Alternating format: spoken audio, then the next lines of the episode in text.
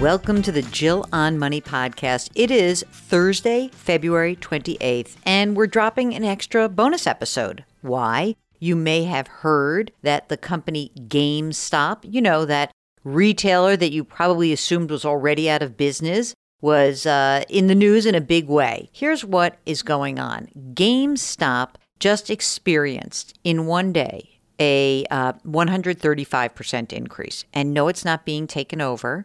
And um, in fact, if you look at this company uh, over the last one year, it's up almost seven thousand percent.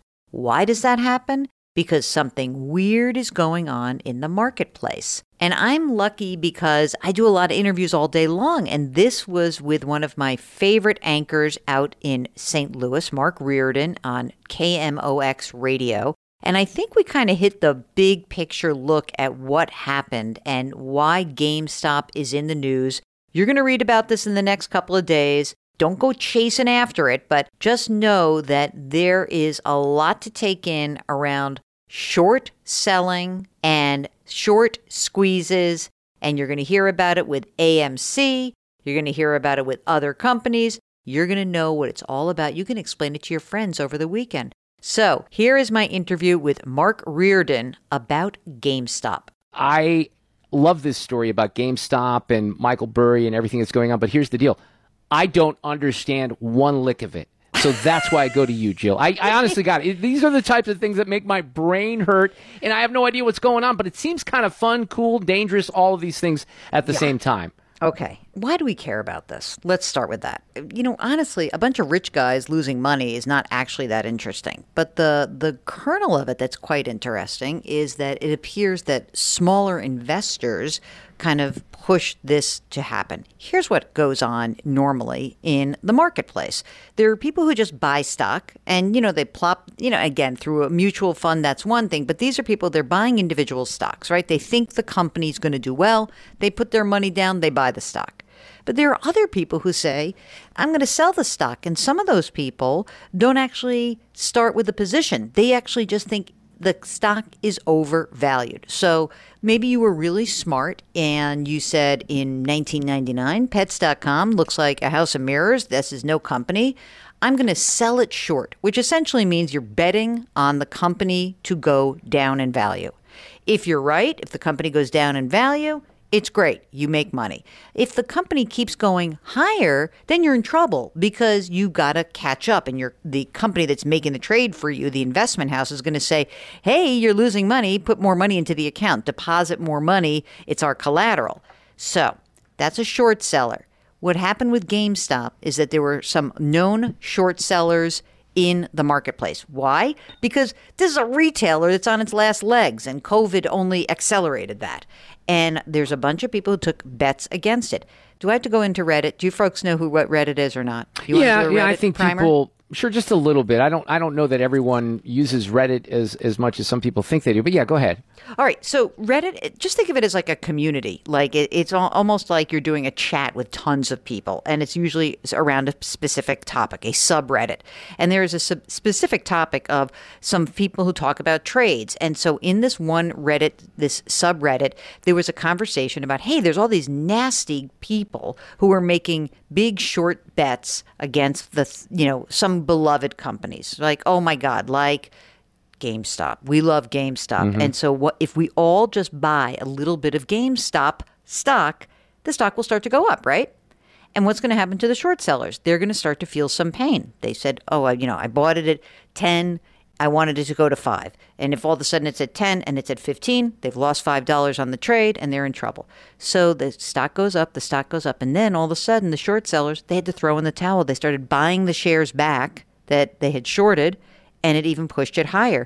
So what we have seen is essentially a two billion dollars company, GameStop, turn into a ten billion dollars company in two weeks because these little investors push the stock higher, force the short sellers to cover their positions, to buy those positions back, and lose a bunch of money. That's essentially the whole story. Did I do it pretty well? I think so, but I still have no idea what's happening here. But let me follow up with a couple of pointed questions. Then it wasn't very good job, was it?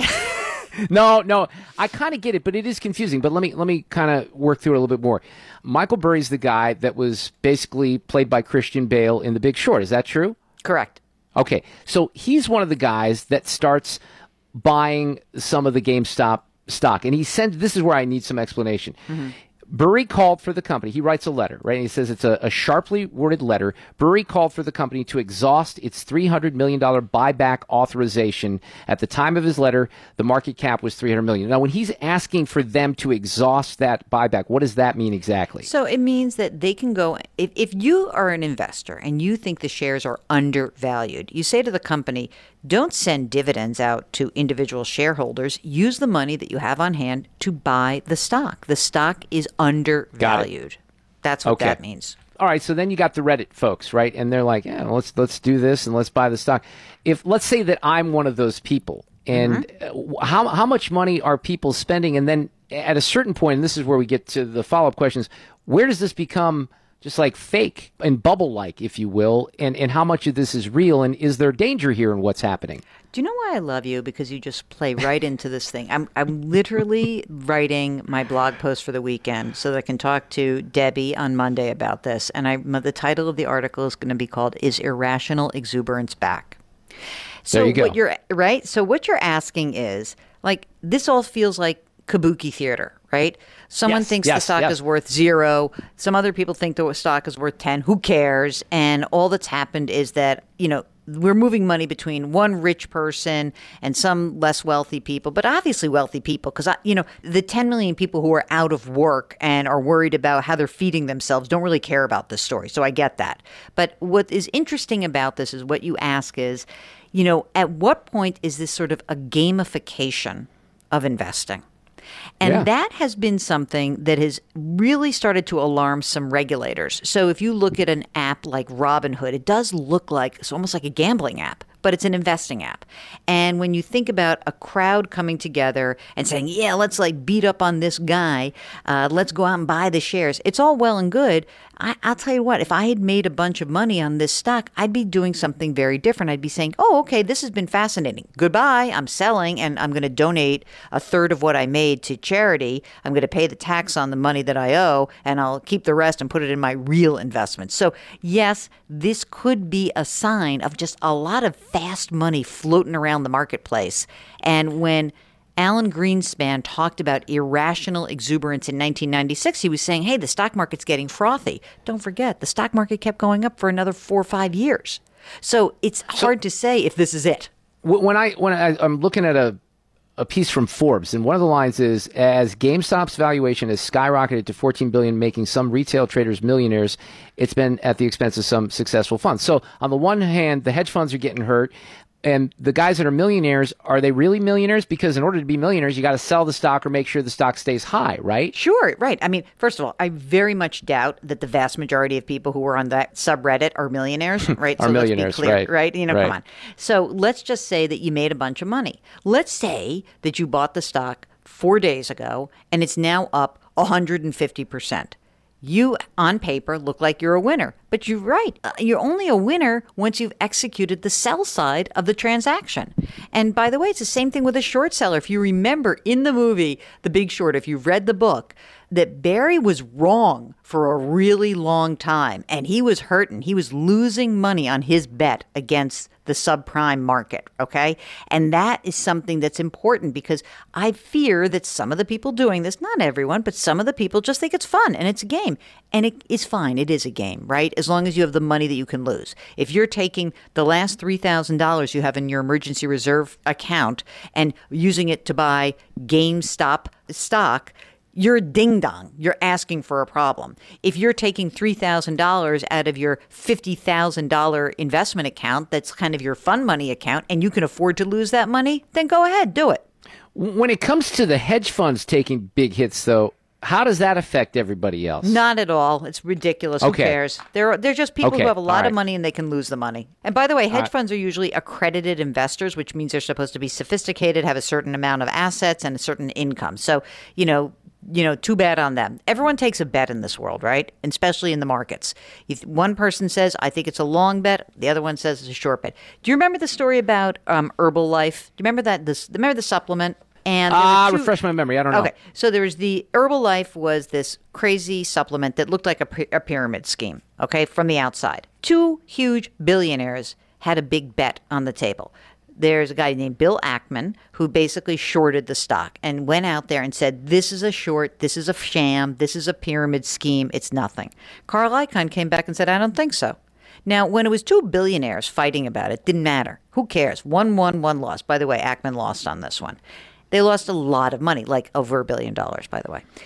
That said, what's interesting about this to me, these are more, uh, it's a bit more focused on smaller investors. And the only reason this can happen is that investing for the small guy, you and me, has gotten basically so cheap that we can actually move markets. But I do, again, I have a fear that when I start to hear from a lot of people about what do you think about A M C, because this is now going into other companies where there have been there are big short positions. And yeah, so you, you just stole my next question. Oh, darn I it. See, I was doing the show and I saw what they were up like three hundred percent today. So explain yeah. that to me. A M C's up three hundred percent. So all that people were doing was saying, where else are there sizable short positions out in the universe? And that is that is publicly disclosed, okay? So I can find out and say the open short positions. I know this is a little technical, but essentially when you short a stock, you go to your investment house. So let me just, I'm going to just like use a name, right? You go mm-hmm. to X Y Z firm, which is like a big right. money management firm. And you say, I want to I want to bet against A M C. And the way you do that is you borrow the stock, you borrow the one hundred shares of stock from X Y Z firm, and then you sell it in the marketplace. You have to make sure that you owe the money back to a X Y Z firm at the price you borrowed it. So you're happy because, look, if you borrow it at ten and it goes to five, you'll buy it back at five. You'll be happy. I made my money back. Here, take your shares back. So that process of borrowing, um, also called in fun terms hypothecation, is really what is like the leverage in this in this uh, deal, which is you have to go get the shares from a company, and then if the position moves against you, they're going to say, hey, you haven't given us the shares back, but it looks like you're losing a lot of money. So could you give us another uh, X bunch of money to hang in the account just so we know you're good for it? And that's called a margin call. Okay, that was it for our bonus episode. Thanks for listening. You know, every so often we like to break format just because it's fun. All right, if you've got a financial question, don't forget, send us an email, askjill at jill on money dot com. And we're right back in your feed tomorrow, just with one podcast, though.